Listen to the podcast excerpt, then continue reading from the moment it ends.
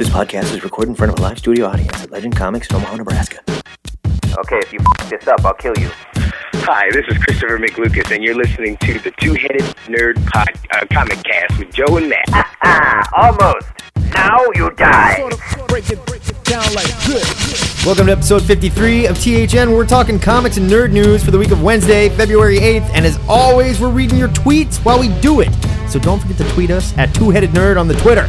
My name is Matt Baum, and when I'm not desperately trying to finish Mass Effect 2 before Part 3 comes out in like three weeks here, I'm writing about and appraising comics for WordPoint.com. And I'm Joe Patrick, artist and co-creator of Good Plus Online, and when I'm not skipping D&D night to go play bingo in a church basement, I'm the manager of Legend Comics in Omaha, Nebraska. His heart is full of love, ladies and gentlemen. This week, you'll hear reviews of Conan the Barbarian, number one, and Adventure Time, number one. After that, we'll review 10 comics too fast to let anyone know if we like them or not in ludicrous speed round. And then, we'll pay a visit to the THN Sanctum Sanctorum, where the power of Satan will allow us to discuss the future of next week's comics. And finally, DJ and I will put on our tweed vests and spectacles to play two headed comic professor as we answer your questions in the monthly Ask a Nerd segment. But before we get to all that product placement and shameless self promotion, let's take a second to hope that if we're out there slinging passes on the losing team in the Super Bowl, our ladies would tell you to f off for smack talking,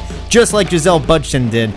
Then we'll talk about this week's big news. No idea what I'm talking about, do you? I do. That's Tom Brady's wife. Giselle Budge, Budge, Budgie, Budgie Budge. Munchkin. Giselle Munchkin. Giselle Munchkin told a bunch of guys to f off. Yeah. You know what? Before we get into it, read us a tweet first, Joe, because this one's going to dovetail nicely into the first story. Don't give it away. Our first tweet of the night comes from Richard Young Street. Any thoughts on Tony Moore suing Robert Kirkman?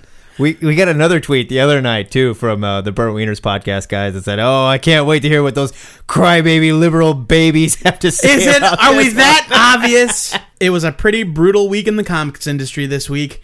According to the Hollywood Reporter, artist Tony Moore filed suit against his childhood friend and Walking Dead co-creator Robert Kirkman on Thursday. In the complaint filed with the Los Angeles Superior Court, Moore claims he was tricked by Kirkman into turning over his interest in the property to the writer, and that Kirkman has gone on to profit greatly from The Walking Dead success, while Moore himself has made, quote, very little. The lawsuit also states that Moore's original agreement with Kirkman granted the artist a much larger piece of ownership in the property, but a later deal that preceded the AMC show transferred most of that interest over to Kirkman.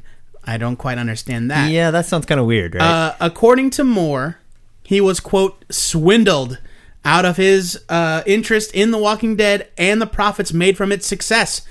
Robert Kirkman's attorney told The Hollywood Reporter that the lawsuit is totally frivolous, saying, quote, Mr. Moore is owed no money at all, and Mr. Moore's contract has an attorney's fees clause in it, so we will be going after him to collect attorney's fees. we are taking this matter very seriously. Ugh. At this point, it is impossible to know the whole story, and we're not talking about some corporate giant no, screwing over a creator. this is buddy versus buddy. Uh, yeah, and taking what's rightfully theirs. This is just a very ugly, very public fight between two old friends, and it is a shame that the situation has come to this. Okay, well, contrary to what Burt Wieners thinks I'm going to say, I'm I'm not taking Tony Moore's side here. I'm sorry, but if there's one thing that creators should have learned by now, that is to make sure you own what you do. And Image Comics is all about making sure these guys own what they do. So it seems to me that Tony Moore signed something that says you no longer own what you do. Well, I mean, he did own it. And what I don't quite understand, if you read the article, it says that he controlled a sizable portion of the interest in The Walking Dead. and he gave that and up. he gave it up to Robert Kirkman in advance of the TV deal because the deal was going to fall through if he didn't. The only thing I can I don't get it. I don't who knows. The only thing I can assume is that there was some kind of cash settlement where they said, "Look, you can buy in on the show and see what happens or buy out right now." I mean, I don't know, but that's what it sounds Yeah, that's like the thing, to me. Is that there is really there are no answers to be had at this point, and t- only time will tell. I'm, but I'm sorry. At this point in time, when we've read how many stories about the Kirby estate getting screwed and Joel and Jerry, you know, Siegel and Shuster getting screwed, there's no way that Moore didn't have a lawyer present to look this stuff over. And if he did, that's his Well, fault. I find it really hard to believe he was swindled or tricked. Right, right. That's what just those words like that right there. Man, I hate to say it. It's it. inflammatory. it's inflammatory, and that might be your own fault if you were tricked. Well, and again, they they might when they conceived The Walking Dead, Robert Kirkman was nobody. Yeah. When Invincible and The Walking Dead came out, so it could be that they didn't have a bunch of lawyers looking over the stuff. Maybe they did. There's no Maybe way. they didn't. There's TV involved. No way there weren't lawyers present. well, but there wasn't TV involved then. Well, and going back a little bit in the history of The Walking Dead, Tony Moore drew six issues of Yeah. The Walking Dead. the first six, and that's it. And I will cede that he co-created it, but to me, Charlie Adlard de- deserves a bigger piece of the pie than Tony Moore does. He's certainly done more of the hard work. And now that Tony Moore, now that the show is a success, Tony Moore is like, "Where's mine?" It makes you look bad. And It makes uh, him look really bad. again, we don't know, and we're just spitballing at this point. But it's just a shame that these two, like childhood friends, Yeah. like literally, that it's come to this. It's it's too bad. Speaking of corporate giants screwing creators, the long running courtroom battle between Marvel Characters Incorporated and Ghost Rider creator Gary Friedrich took a turn in Marvel's favor this week. Friedrich sued Marvel, Columbia Pictures, Hasbro, and just about everyone else for copyright infringement in 2007, claiming that a failure to register a copyright for Ghost Rider on Marvel's part caused full ownership of the character to revert to the writer. Marvel countersued for damages against Friedrich for unauthorized sales of Ghost Rider merchandise that the writer sold at convention appearances. In December, the United States District Court threw out Friedrich's four year old case against Marvel, stating that whether or not Ghost Rider was work for hire was irrelevant. Since Friedrich endorsed checks from the publisher, which contained legal language that relinquished ownership of rights. Now, Friedrich's lawyers have reached an agreement with Marvel's. Marvel will drop its countersuit against Friedrich if the writer agrees to pay $17,000 in damages, cease his sale of Ghost Rider products, and agrees to stop promoting himself as the creator of Ghost Rider for financial gain. Friedrich is expected to appeal the overall decision, but Marvel will be able to reassert its counterclaim if he doesn't comply and fork over the 17 grand within 90 days. This is sad. It is sad. This is sad, but at the same time, it's complicated. yes, it's very complicated. This was work for hire, and that's Well, that was the order of actually, the day. I, I when I was looking this up, there's a little more to it than that. He created the character on his own and agreed to let Marvel publish it in and I Marvel was gonna, Spotlight. I was going to go on to say that Gary Friedrich did in fact create Ghost Rider. Yes, yes. we know that. but I mean, he wasn't a publisher; he was just a writer. No, and so he had an agreement with Marvel that wasn't. It wasn't exactly a creator-owned agreement, but it also wasn't exactly come write this character Ghost Rider right. and we'll pay you for it. Gary Friedrich did create the character. Whether or not Marvel forgot to, to register the copyright or whatever, just, that is bizarre. we're not lawyers. Whoops. So we don't know. that seems unlikely. But that sounds like I could have run up and be like, "Oh, whoa, I own him now." You know. well, you could have. Yeah, that's I- basically like, his case. Sorry, suckers. Screw you, Nicolas Cage. Ghost Rider is mine. But yeah, so he's saying that because Marvel failed to renew their copyright, uh, the rights were reverted back to him in 2001, and it took him six years to decide, ooh, I can sue for money. yeah. Uh, When the movie came out. The whole thing is it sounds wacky, and I feel bad. Again, we're really going against our liberal leanings, but I don't want to say that Marvel's in the right.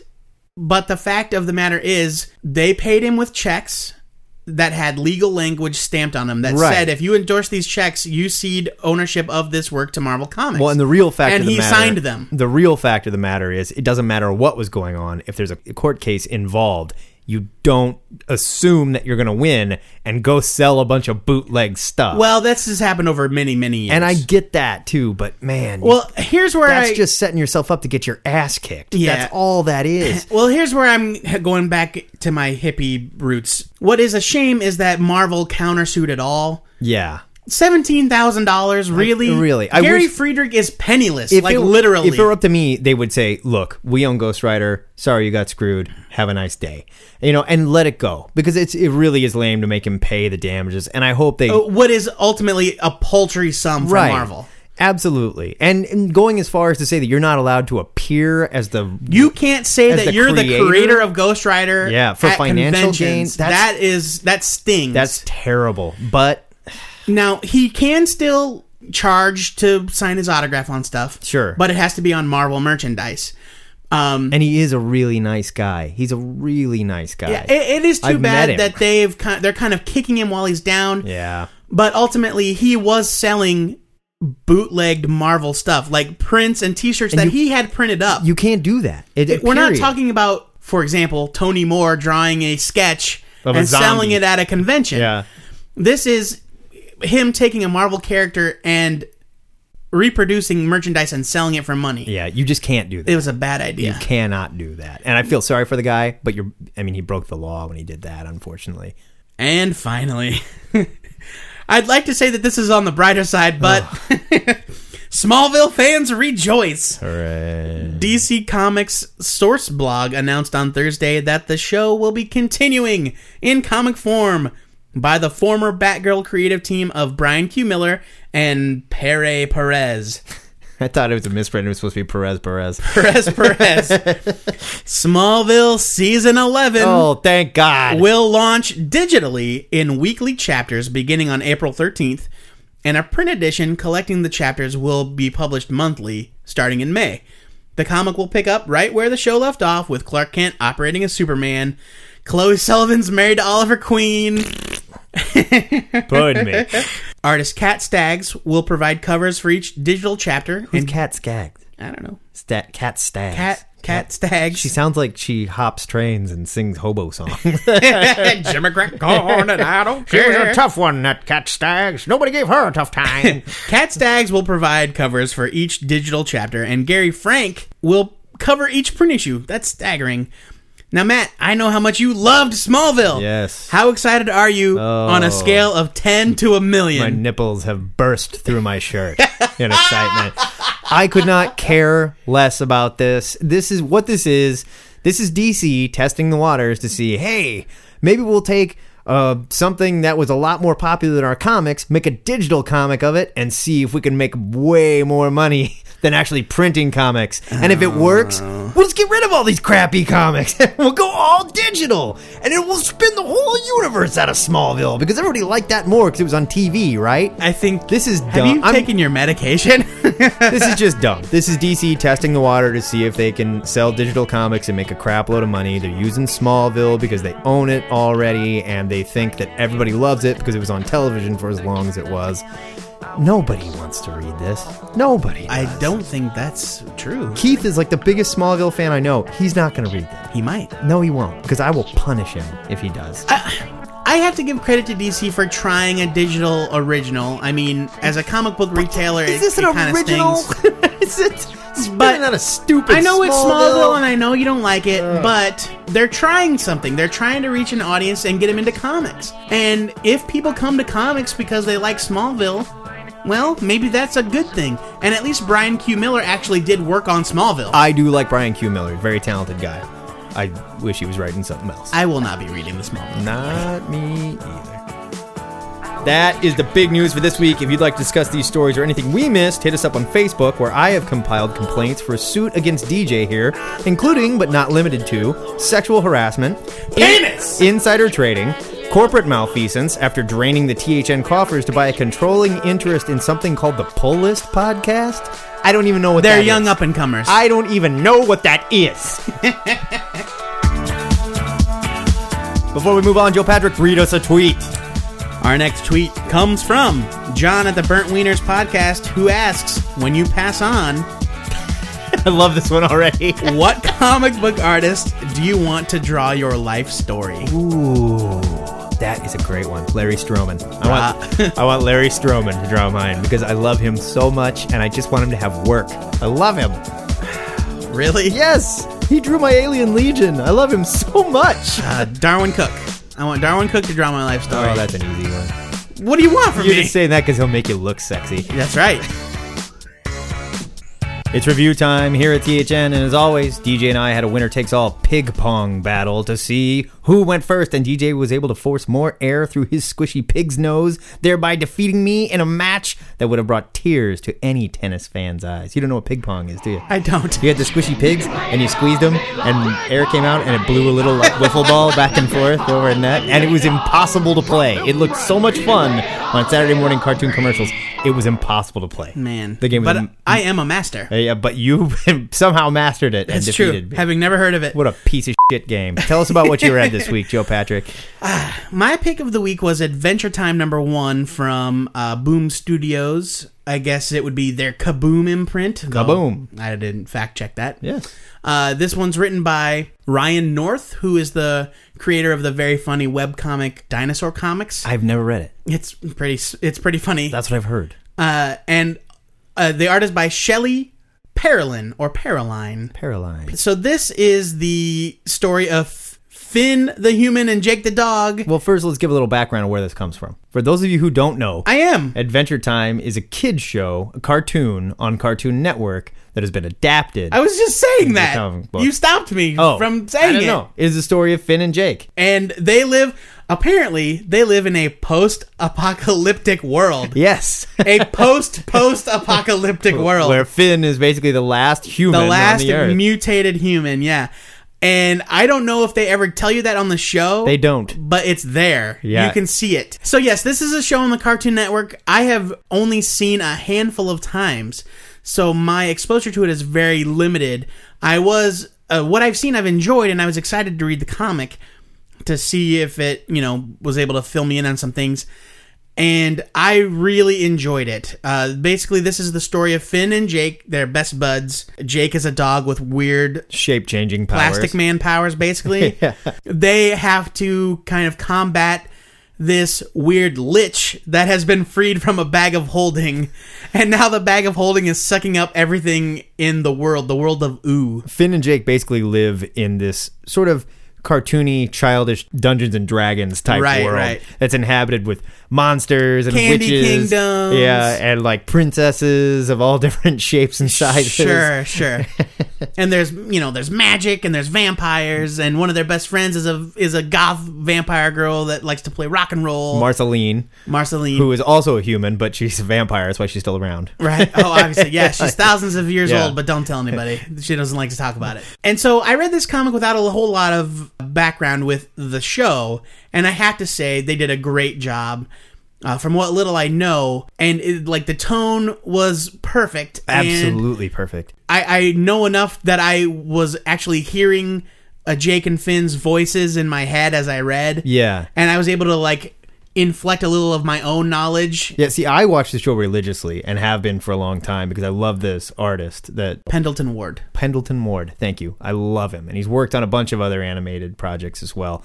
He's so talented, and there there is such an original voice to these stories. They're quirky, they're fun, they're ridiculous, and like I stumbled upon it really and fell in love with it. And then another friend of mine who does does not read comics has children that watch Cartoon Network.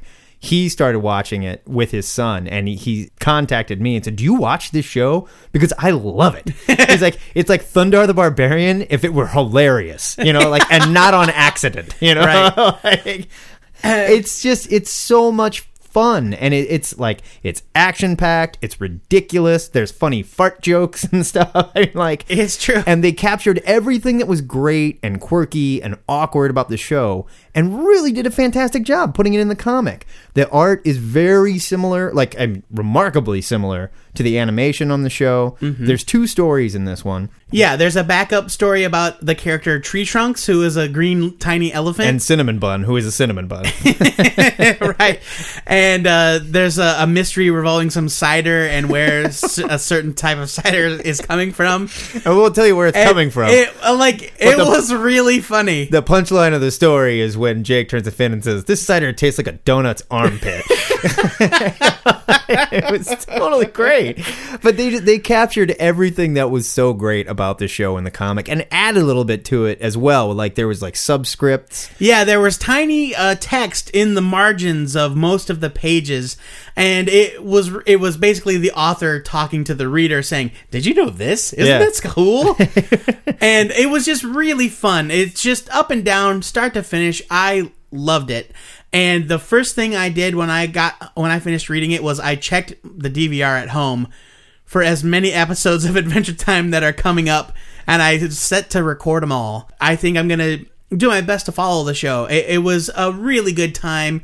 I would not hesitate to put this in the hands of any adult or kid. Yeah. Uh, uh, any This- kid or an adult with a good sense of This humor. This is a fun one to read with your little guy. I mean, absolutely. If you've got kids, pick up this comic and throw it at them. They will fall in love with this. that that said, it did sell out prior to Yeah. publication. There is a second printing coming. and there's a second soon. printing coming. If Boom is smart, they'll keep this thing perpetually in print. Oh yeah, There was a great variant cover by Jeffrey Brown, and it's basically I love Jeffrey Brown. Jake as a giant, and he's fighting off a horde of uh, living D20s, and it's really, really awesome. I man, I should have bought it. But uh, anyway, this was a great book, and I think everyone should give it a look. I'm giving it a strong buy it. Huge buy it from me too. And I'm a big cartoon nerd, and like I said, I love the show. If you haven't seen the show, by all means, watch it first. I think you might have a little bit of trouble translating the humor to the comic. I think I got it so well because I have seen it. I saw Ron Marz posted on Twitter earlier this week that he checked it out and like just did not get it at all. Yeah, You he doesn't get it. And you know, he's kind of a grumpy old dude. I get it. That's all right. We still love you, Ron. but huge buy from me as well.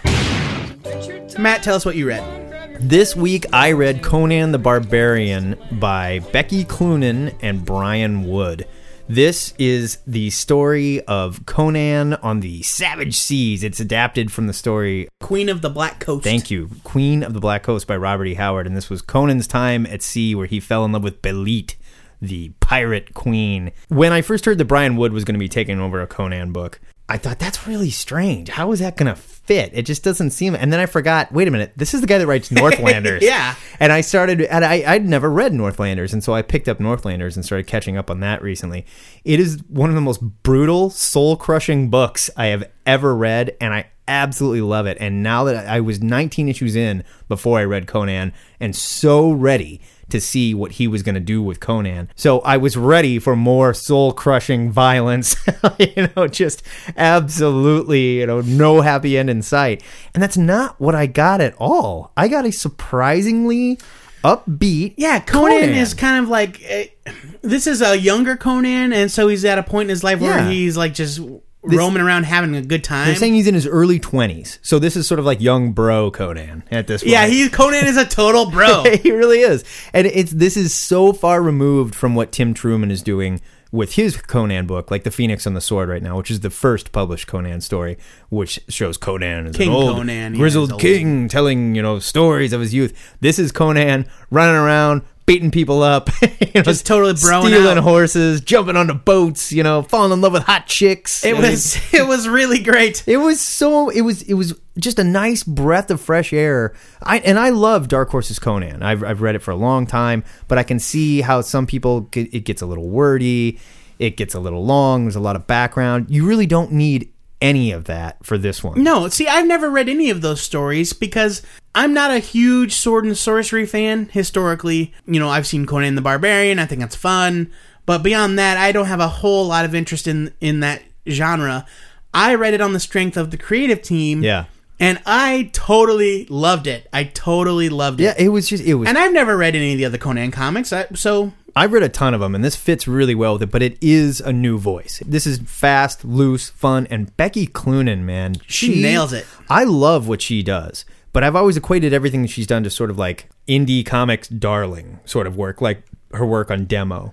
I mean, it's very it's very manga influenced. it, I mean, it. uh, And she no, it is. it is. It's there. but she tones it down But from she- time to time and it's it's toned down here I'm not saying that I didn't think she was capable of doing this book, but I thought she was a really strange choice until I saw her art, and she was so good here. Yeah, she yeah. is quickly proving that she can draw whatever the hell she wants, and it looks love Becky Cloonan. fantastic. It's loose, it's kinetic, it still maintains the feel of like the Con of the time of Conan. I loved this book. I loved it. I'm giving this a huge buy it. Even you might not think you like Conan. Go pick this up. You do, okay? I'm giving it a buy it as well. I mean, I I wasn't sure, and I am convinced. I am on board for this ride. Buy it. So that is a double buy it for Adventure Time from Kaboom for Kids and a double buy it for Conan the Barbarian from Dark Horse. As always, we want to know what you nerds thought of these books, so hit us up on our Facebook page and tell us how completely correct we were in every way Every with our review. way. Joe, before we move on, tweet time. I have a tweet here from Superfro33 at the Signed In Podcast. Superfro.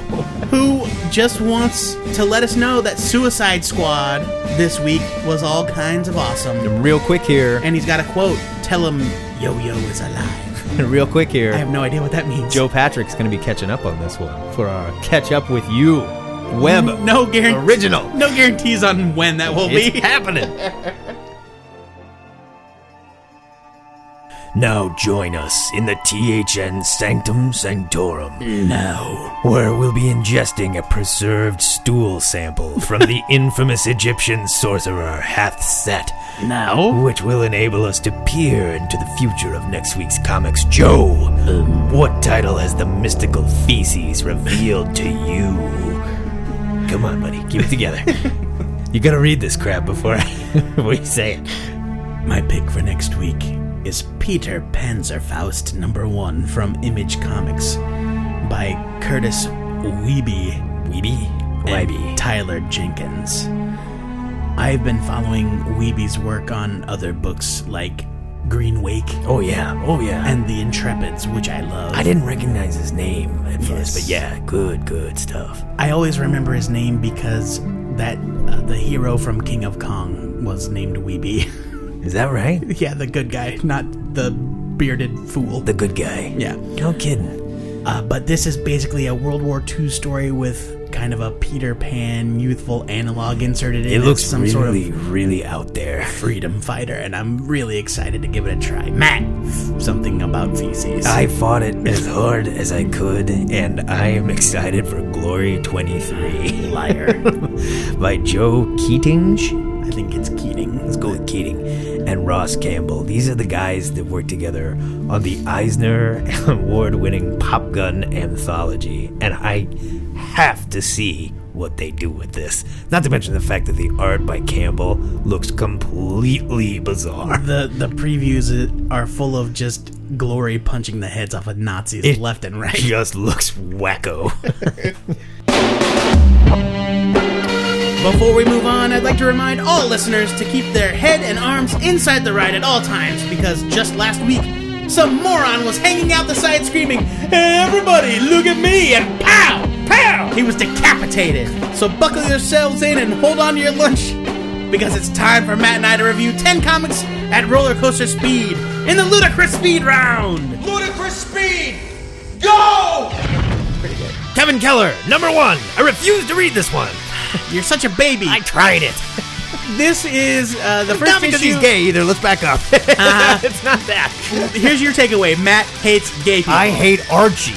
this is the outspoken, out of the closet gay character Kevin. A first ongoing issue, and it was all Archie. It's not soapboxy. It's not preachy. no. It just happens that he's gay. It is what it is. If you like Archie, you'll like this.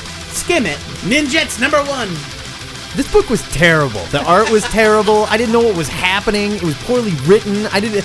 I think this may have been the origin of the Ninjettes, but I'm not sure. It was really it was a badass ninja chick. She killed a pedophile, and then kills a kid. It was mean to be mean. It was not good. Leave it. Dark Matter number two. I wasn't super excited about Dark Matter number one, but this issue had a twist Yeah, and I didn't read it. that I enjoyed, and I'm on board for the next one. I'm giving it a buy it. Secret Avengers 22. I was really excited for this one. I wanted to like it a lot more than I did. I felt like Gabriel Hardman was kind of to it yet. he was out of his element here. I like his work on the Planet of the Apes stuff he's done for Boom, but this I don't know if it was over inked, but it just didn't work at all. And I still don't like the makeup of the team. I love Captain Britain. He's not a guy that you go get for a top secret. Wrap it up, Buttercup. It just didn't work for me at all. This is not a covert ops team. Skim it. I almost said leave it. I'm not doing it. The Strain, number three, which I spelled the staring. I was really enjoying this series until this issue, but it had so many weird, bizarre dialogue moments. Essentially, the stream number three ended with a character. I'm paraphrasing here, but as he's being eaten by a vampire, he says something to the effect of, "Well, it could be worse." Is the vampire eating Red Skelton? it was so weird. I, I'm giving it a skim it. It's on thin ice. Thief of Thieves number one. This book was awesome, and it's part of an experiment by Robert Kirkman to bring in several different writers to write a comic book in the sense of like a TV writing room. The art by Martinbrough, Shawn Martinbrough, was awesome here.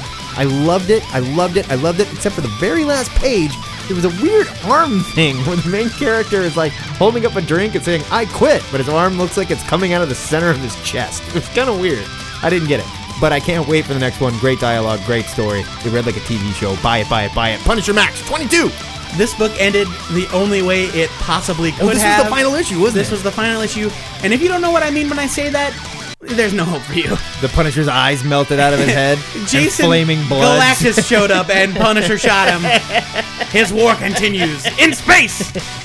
But Jason Aaron's Punisher Max has been really good. I highly recommend tracking it down. I'm giving this issue a buy it. It was really, really great. Wolverine and the X Men number five. Nick Bradshaw is so damn good at what he does. At first, I thought he was just a knockoff Arthur Adams that kind of drew everybody looking like fairies and elves, but he's gotten over that. This book looks fantastic, and it's so much fun to read. I love the kids. I love Wolverine as a teacher. I think this is the best X Men title running right now. Buy it. Powers, number eight. I'm not gonna make any friends by saying this, but I think it's time to put Powers on the shelf. Really? Yeah. I haven't read it yet. It's not that it's not good. I feel like he's told the story he set out to tell, I- and now we're keeping it on life support. I and think you hate Brian Michael Bendis. putting one issue out a year is not doing it for me. I think you are racist towards Brian Michael Bendis. I don't know. Skim it. It was okay. Oh. I, but I don't look forward to it anymore. Kathang! That is your ludicrous speed round, and kathang is the sound it makes when Kevin Keller accidentally steps into a bucket and trips over a lawnmower. It's Archie Comics. God, I hate that. Joe Patrick, read these kids a tweet. They love the sound of their own voice so much. read them a damn tweet. Our next tweet comes from Brian Holmes 101 who says, My buddy can't stop doing parkour moves with a dish towel tied over his face while screaming, Grifter! Any advice? Oh, God, you kids. Jesus. Stop reading Grifter. Moving on.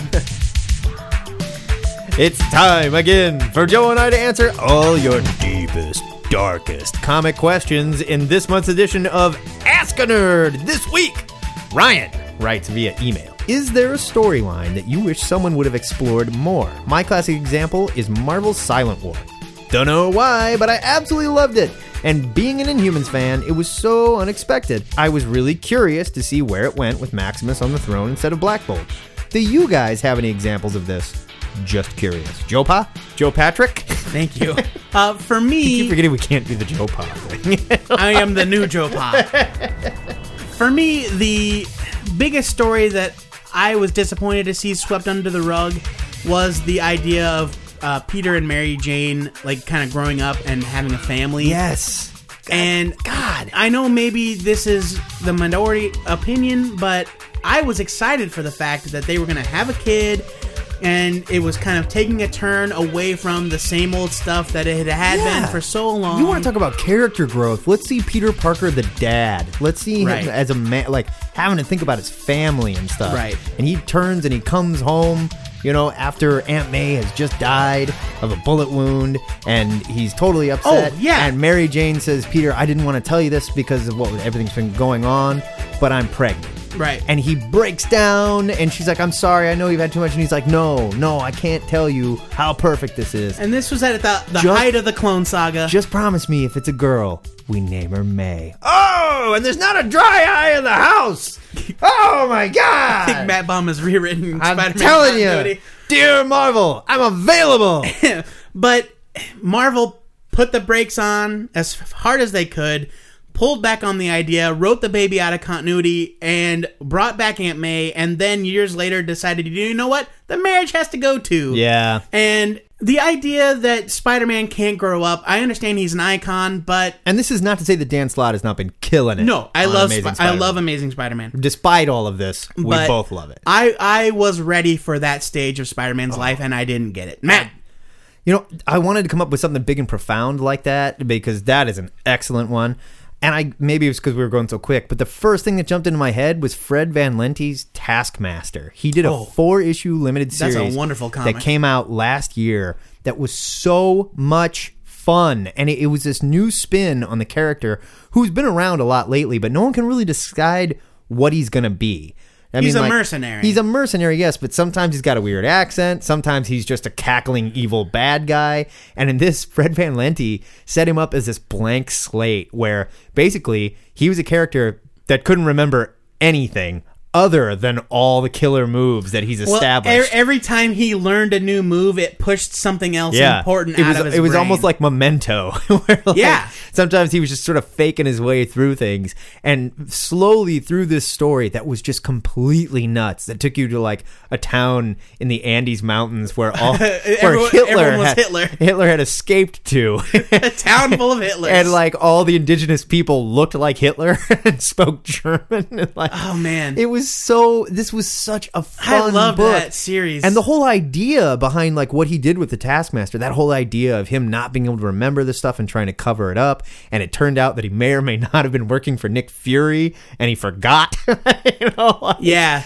that he had somebody that was in charge of kind of writing him every time he went blank. Yes, it was so much fun, and we only got four issues, and it went away. Please, please, please give us more of this. Yeah, because now he's just back to being yeah, a weird, cackling madman again. villain slash mercenary guy. Yeah. Thanks for the awesome question, Ryan. That really was a good one. And I'd like to say we got a lot of Ask a Nerd questions over the last couple weeks. We will get to them. It's just that we can only do one at a time. We can't all read them all on the show either, but we do try to answer every one of them. So, If keep you- your questions coming. and if you wrote in and we haven't responded yet, it's coming. Sort of break it, break it down like this. That is it for the Two Headed Nerd Comic Cast for the first show of our second year. Our birthday is over, and we are officially not special anymore. Year two, part one. But you can still subscribe to the show on iTunes. And while you're there, please, please, please leave us a star rating. And guess what? If you were to write us a little something, it helps so much and it makes us love you even more than we already do. If that could be possible. And it, I'll tell you, it's gross how much we love you guys. Ew. Huge thanks to this week's donor, Dexter.